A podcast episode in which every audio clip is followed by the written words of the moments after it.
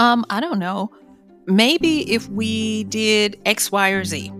That was me throwing out something in a company meeting at a corporation that I used to work for. Um, this was me panicking when the person running that meeting said, Well, what about this? What if you made that happen? Gulp. Hey, this is Michelle Spiva. And on today's episode of Wisdom Smack, mwah, I want to get into the magical power of what ifs. So join me on the flip as we get into it.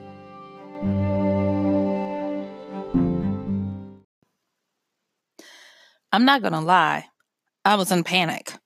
I had basically talked myself into something, or as uh, would like to say, I, my mouth had written a check that my actions couldn't cash, but I had to make it work. You see, at this particular time in this particular company, I had something to prove. And I was still at that age where I actually gived a care. Gived? That's, mm, I actually gave a care about what other people think. Um, not so much nowadays. But anyway, I digress. Let me get back on it. So, I'm not going to say that I was the hero and I made it work really big. Um, but what I will say is that I was able to come up with a plan that they took a look at, they modified it, and then they put it into practice. My plan was too expensive. But, but I pulled it off.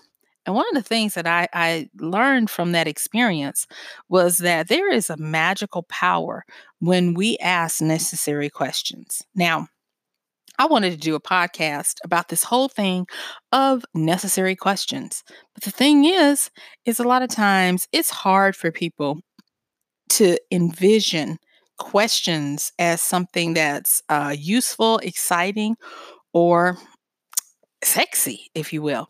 And so I was like, you know what? Maybe if I just go back to what the questions are trying to get at, and that is to be able to find that way to pull something off. Um, there have been many times when the mother of uh, necessity, um, well, necessity was the mother of invention. And I can imagine it going with somebody saying, why hasn't somebody done X, Y, or Z?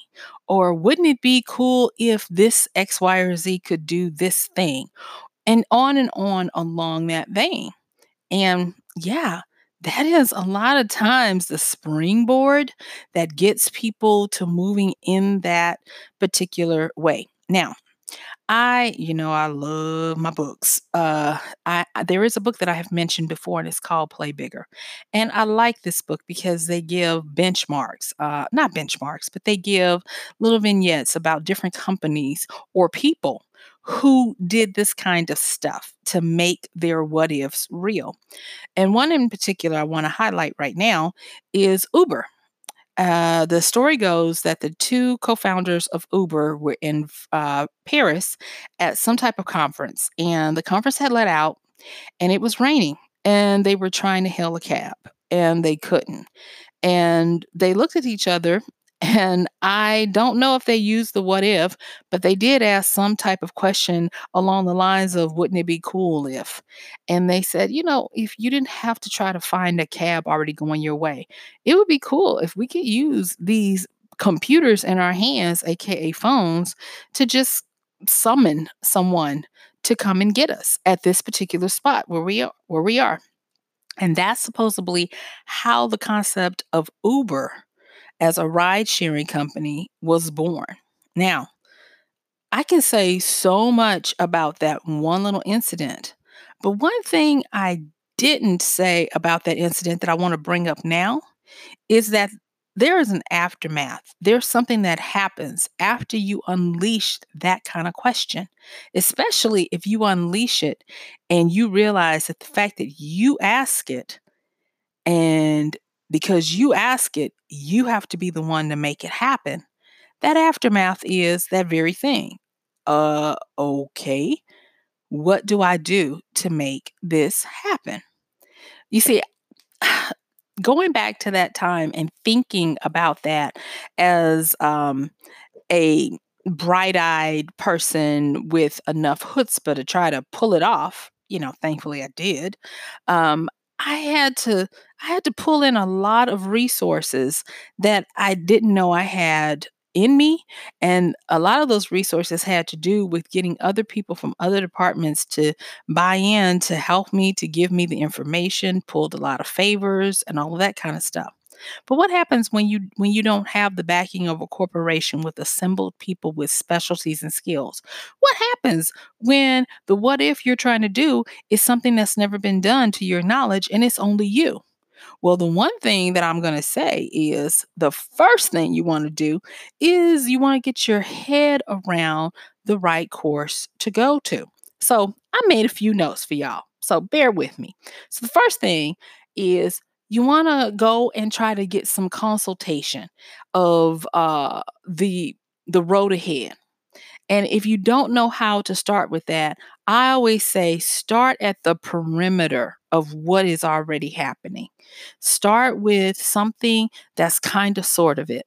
I imagine the Uber guys started with the largest cities in taxis and trying to figure out what they needed to know about publicly transporting people by car.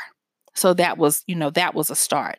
And it's kind of like you're you're you've got this big slab of marble and and the statue david is in the inside of it. You know he's there and you just want to get to him in the most skillful way as possible. So that means that you're going to work your way in and down to it so that you can um, un- unleash reveal if you will the beauty that is within now I wrote I wrote this down um a little while ago and I hate to say it, it's corny, but it helps me. And I'm going to read this to you guys when I t- when I think about what ifs, especially when I'm coming up with something that I've never uh, shared or taught on before. Okay, so for me, this is what I say about what ifs. I say what ifs are born in today, grow up in tomorrow, and dominate in the next years. So to me, that's kind of like my mini manifesto when I launch one of my what ifs, you know. And so now I don't say what if somebody, I usually will just go on and say, what if I? And that gives me the ownership that I need to to do it. And so I'm gonna say that a little bit. Uh, I'm gonna say it again. Okay, so this is what I have written down about my what ifs. I, I say what ifs are born in today, grow up in tomorrow, and dominate in the next years. So the next thing I do, knowing that they're born in today, is remember I tell you, you go and you try to find the periphery or something close to what you want to do. So the next thing I do is I try to make sure I observe the current and create capabilities. Now, I got that from um, a, another person, um, Gary Vee. Uh, when he was talking about, I don't know if he was talking about what ifs, but I just grabbed it for that. And so I observe the current, and that helps me to create capabilities. Now, that is generalized speak for this thing that I'm getting ready to tell you about. Okay. So bear with me. I'm getting ready to break down how to take advantage of or to become um, versed in and able to pull off when you have your what ifs. Um, the first thing a lot of people think of when they say, okay, well, how do you do it? They always think of the money that's involved. And I'm going to actually say that don't try to look at the money as much as you look at what you're able to do and what someone else is able to do. There is a statement that uh, goes in, in, in my uh, circle of people that I know. It's the who, not the how. So remember when I said start doing your research on peripheries? The next thing you want to do is you want to go out and find out who's doing something that you can put together with something else to get get things done. So for instance, and I suck at this. I'm still learning this. This is just my truth. I tend to find that um when I um, at the beginning of a what if, I like to get my hands in there. I'm um, you know, well, everybody is every type of learner, but I like to try stuff out. But I know that I'm not uh, a, uh, a artist. I know I'm not a coder, and so um, I will go and try to figure out who is doing something that I like that I can get done. And then I start developing a budget, if you will. And um, sometimes I have to step back and do something uh, to get something done. There's this story that's told about Dan Brown. And that is that uh, Dan Brown, excuse me, not Dan Brown. Oh, please forgive me. Um, it's not Dan Brown. It's uh, the guy who writes the lawyer stories. It'll come to me in a minute. I am so sorry that I am uh, blanking out on his name right now, you guys. But he wrote Lincoln Lawyer and a whole a whole bunch of other ones. But anyway, supposedly he writes these books and he does them because he thought it would be cool for um, kids to have a safe place to play with uh, healthy materials on playgrounds. And supposedly, he's really big into uh, funding these playgrounds. Now, um, because I don't see this this gentleman who is um, um, not a, a, a, young chicken out there actually doing um, the labor to put these playgrounds up. He is of the same mind, the who, not the how, where he hires people. And because of that, he has a budget. And that budget is taken from the proceeds of his books. And so, you know, there's that. And it is it seems like oh yeah that's that's how you do it but when I was starting out, I had no clue. And so I'm not going to make that assumption that you know that, that, you know, you start with the who, not the how after you've, um, been able to see um, the periphery of what's going on, you know, and, and you build on that. Okay, so once you've done the who, not the how, this is uh, the next thing. Well, I actually jumped the gun because when I talked about observing the current to create capabilities and you start to look at the who, not the how, while you're doing that, you want to find patterns of repeating newness. So um, when I'm looking at things, um, and I, I, am you know, I'm trying not to give y'all a book today. There is a book I'll mention. I'm not going to even put the, I'm not going to put it in the show notes, but it's a book called for uh, super forecasting. You know, uh, uh, with predictions and probabilities. Um, and uh, no, I'm not. Yeah, I'm just going to say this. When you are um, starting out, you want to start to train your mind to see patterns of repeating newness. And newness does not mean that it has to be something that's never been done before. You're just trying to look and see where the pendulum is swinging. And meaning, so for instance, if people have been using one type of platform to do something for a while, are there migrations worth noting of people moving away from that? If not, then that's not a pattern that you need to be concerned with. Um, if people are are migrating to something else, then that's a pattern. Now, I'm gonna give you a quick little insight on how to find patterns if you're not really good at them. Patterns are revealed through attention and congregation, meaning that where uh, places and things, objects, services, or whatever that are generating a lot of attention tend to point to patterns. Patterns are also able to be found where a lot of people are congregating. There's this saying that I like to say often, and that is, and I, you know what? I'm not, I don't want to take credit for it, but I might take credit for it because I think I wrote this uh, in a book for a character, but I'm going, here goes. And that is people stop for two things they stop for parades and train wrecks. Which one are you? Uh, yeah, so that's how it goes. So people stop for two things parades or train wrecks. And you can see a, a, a type of pattern by just doing that. Case in point, right now while i'm right uh, well i'm not writing this but while i'm talking to you about this this this is the summer months for where i am in this in the in in the world and it's hot right yeah it's really hot um and so looking at what are um, possibilities, if you will, uh, what are the necessary questions I need to ask? What I'm doing is I am looking at where people are populating. Now, I know that people are populating usually in the summertime because they um, have more daylight. If you're in a daylight saving zone, they have more daylight. I know that. Um, they are spending more time outside, so there are more activities that they're doing. And so, looking at where the most attention is uh, for activities and entertainment is going to be a great way to show patterns. One of the fastest ways that I have found is I look at where people's attentions are going for genres of entertainment, whether it be music, which is a big one, uh, whether it be social media, which is another big one, um, and starting to look at outliers. Now, I'm going to quickly go over this, but um, there are different components of people and um, how they embrace something.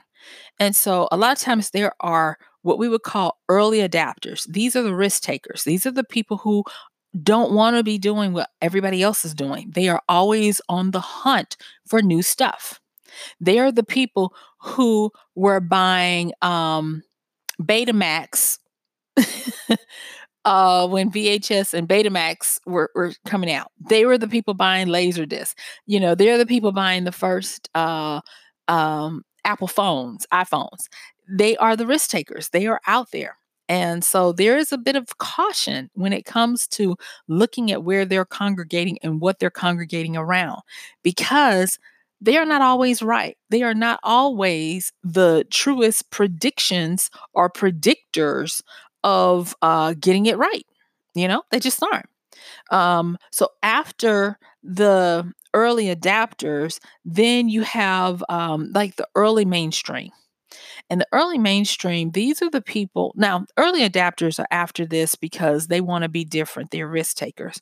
The early mainstream are are going to be where you're going to find a lot of uh, good information on the magic of the what if, if especially if there's something that you're wanting to see if enough people are like you who have that interest. Because um, this early mainstream they are all about data science um, and proof or evidence to back up if this is something good enough with enough of a long tail wind to get into it.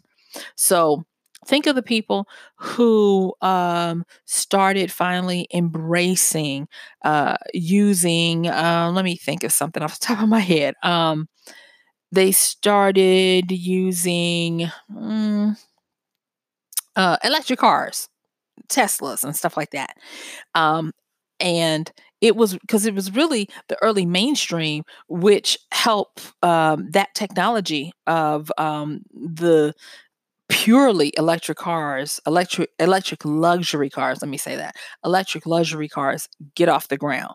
And so the early adapters were one thing, but it was when that early majority came in and started congregating around it. And uh, they were the ones that got the attention of Consumer Reports. And Consumer Reports then uh, at the time said that that was one of the top vehicles. And then boom, all of a sudden, they're getting all this attention. And, uh, you know, so that was a way for for people to start um, seeing that the trend was moving towards being more mindful of global emissions, global warming, and carbon foot, footprints and all that kind of stuff. Okay. So I'm trying to like just give you uh, some practicals of what happened with regards to somebody asking, what if? And then how they came um, to figure it out. So let me go back and recap what I've already said. So when you're thinking about uh, the what if, you want to start with the periphery of stuff that already exists. So, for instance, um, if we're talking about Uber, they would have started with figuring out uh, the public transportation for taxis and maybe even for buses and airplanes.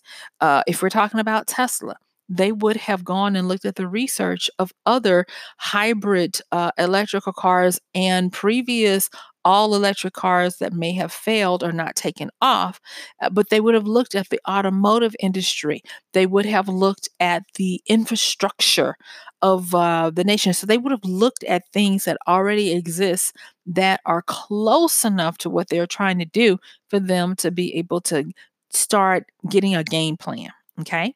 So, like I said, you want to observe the current to see and be able to identify and create your capabilities of what you're going to do. And that means and, and includes finding the patterns of repeating newness. Okay, so the next thing is is you want to find the spot between crazy and normal. You see provocative, uh, prolific.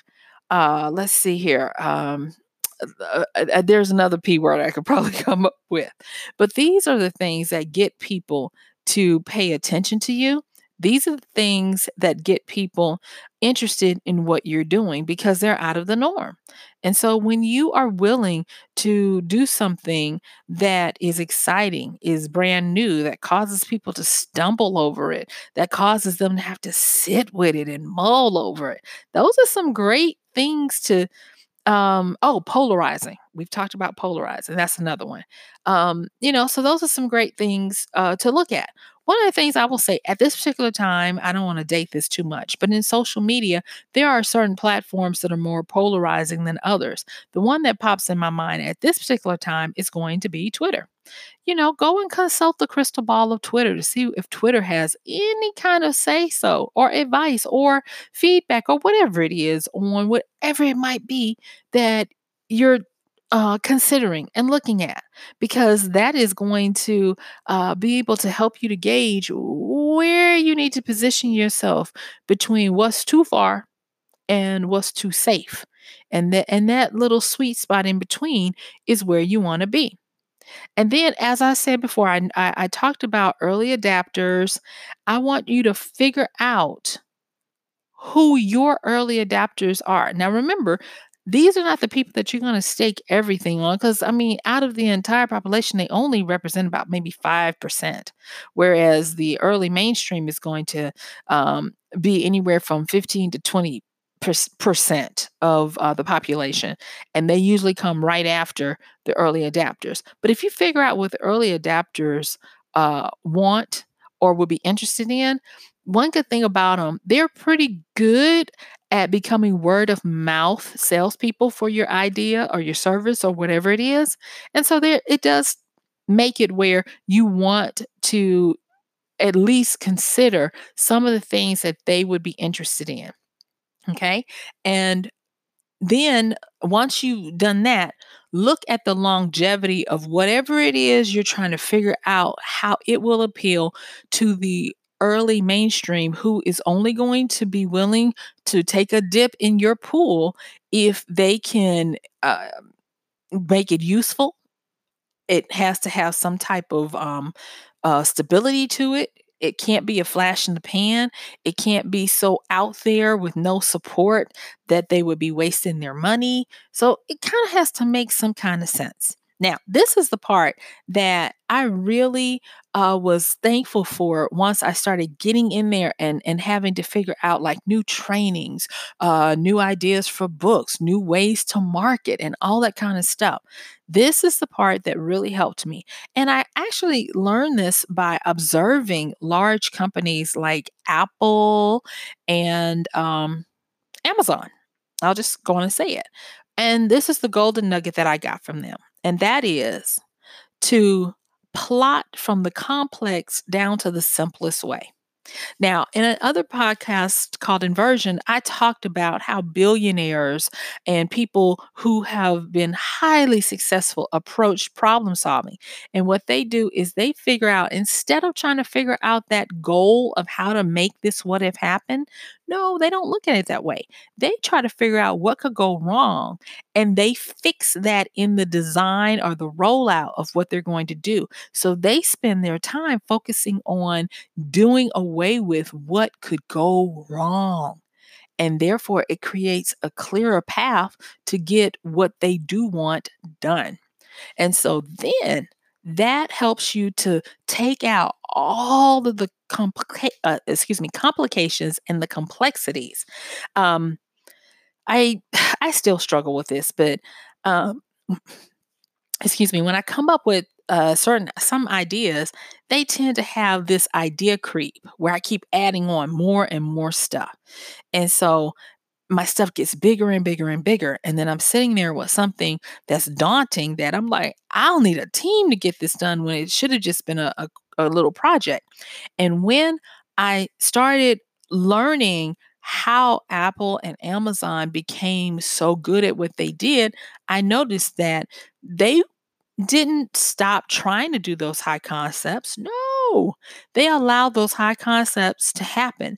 And then they whittled down to the most important part or the most important function or the most important uh, provocative, polarizing thing about it um, and worked on that take for instance them removing the uh head the, the phone jacks off of their phones that was that was ballsy, that was provocative, it was polarizing, it was all of that. But it was also a way to simplify things. They didn't have to include another hole in their design. Um, they made it where their design is now um, modeled so that uh, you use these uh, little eye um, ear pod thingies and um, you go on about your way. You don't have to deal with the wires and it makes for a cleaner design. It makes for a um, less cumbersome uh, interaction. And because of of that i was like okay that makes sense because they are always working down to the least amount of buttons and the least amount of friction. And then that got me thinking about Amazon. Amazon has been whittling down their delivery to where now in some cities and markets, they deliver same day if you do it at a certain time. And so they have always been whittling down and they have taken it from the idea of being customer obsessive so that they can get stuff um, down to the simplest thing of you buy from us and it shows up at your door. Point blank, simple. And so, because of that, this is the big takeaway from how to turn your what ifs into something and the magic of them. When you get down to this point, and you're figuring out what could go wrong and fixing for that, and then you're whittling down from the complex to the simple, focus on removing friction between either you and the uh, end user, you and if it's not a product or a service and it's a relationship uh, that you're wanting to build, figure out how to remove the friction uh, that would cause someone uh, uncomfortableness or where there is um, um, an uneasiness. Remove all of that kind of stuff so that it becomes as smooth as possible. And guess what? You end up having a viable plan that you can go implement and execute on. And that is the magic of starting out with a simple what if or wouldn't it be nice if kind of situation. So now let me just recap this for you guys because I don't know about you, but this works. I mean, I'm telling you what I know, not what I heard. I'm telling you what I know. All right. So it all started, like I said before. Um, I was young, had something to prove. I mouth out. I didn't mouth off. I just offered a solution or an idea to a solution in a uh, meeting and the person running the meeting threw it back at me and said, "Okay, well you own it. You you go do it." And I fumbled around and I was scared and I didn't know how to do it. But because I rolled my sleeves up and I knew that it could be done, I started formulating some of the things that I'm sharing with you. Now, many years later, and having done this over and over again, where I didn't have a roadmap, I didn't have someone I could Google or um, YouTube research to figure out how to do it, I've come up with these things that that where I look at it, I know that my what ifs are born in today, they grow up in tomorrow, and then they dominate in the next year. So I always have to be forward thinking of what's going to keep this thing perennial, what's going to keep it fresh and new.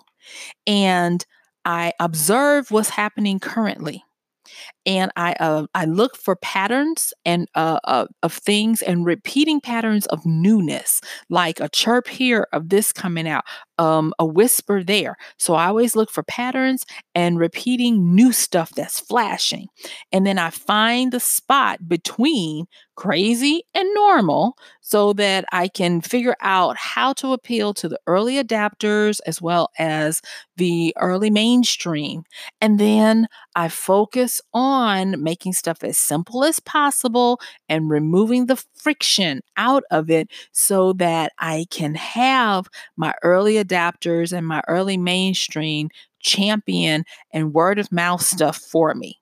And that is how I approach, and I'm saying maybe you can do it too, the magic of taking a what if and turning it into something. So, guess what? This has been Michelle Spiva for a, another podcast of Wisdom Smack. My time is up, but I sure do thank you for yours. And I would like for you to consider liking, subscribing, commenting, sharing, rating, and reviewing this podcast. And please consider so helping to support this podcast by using our Amazon link at michellespiva.com forward slash AMZ. And until I talk to you tomorrow, I hope that you have a wonderful what if possibility day. Bye.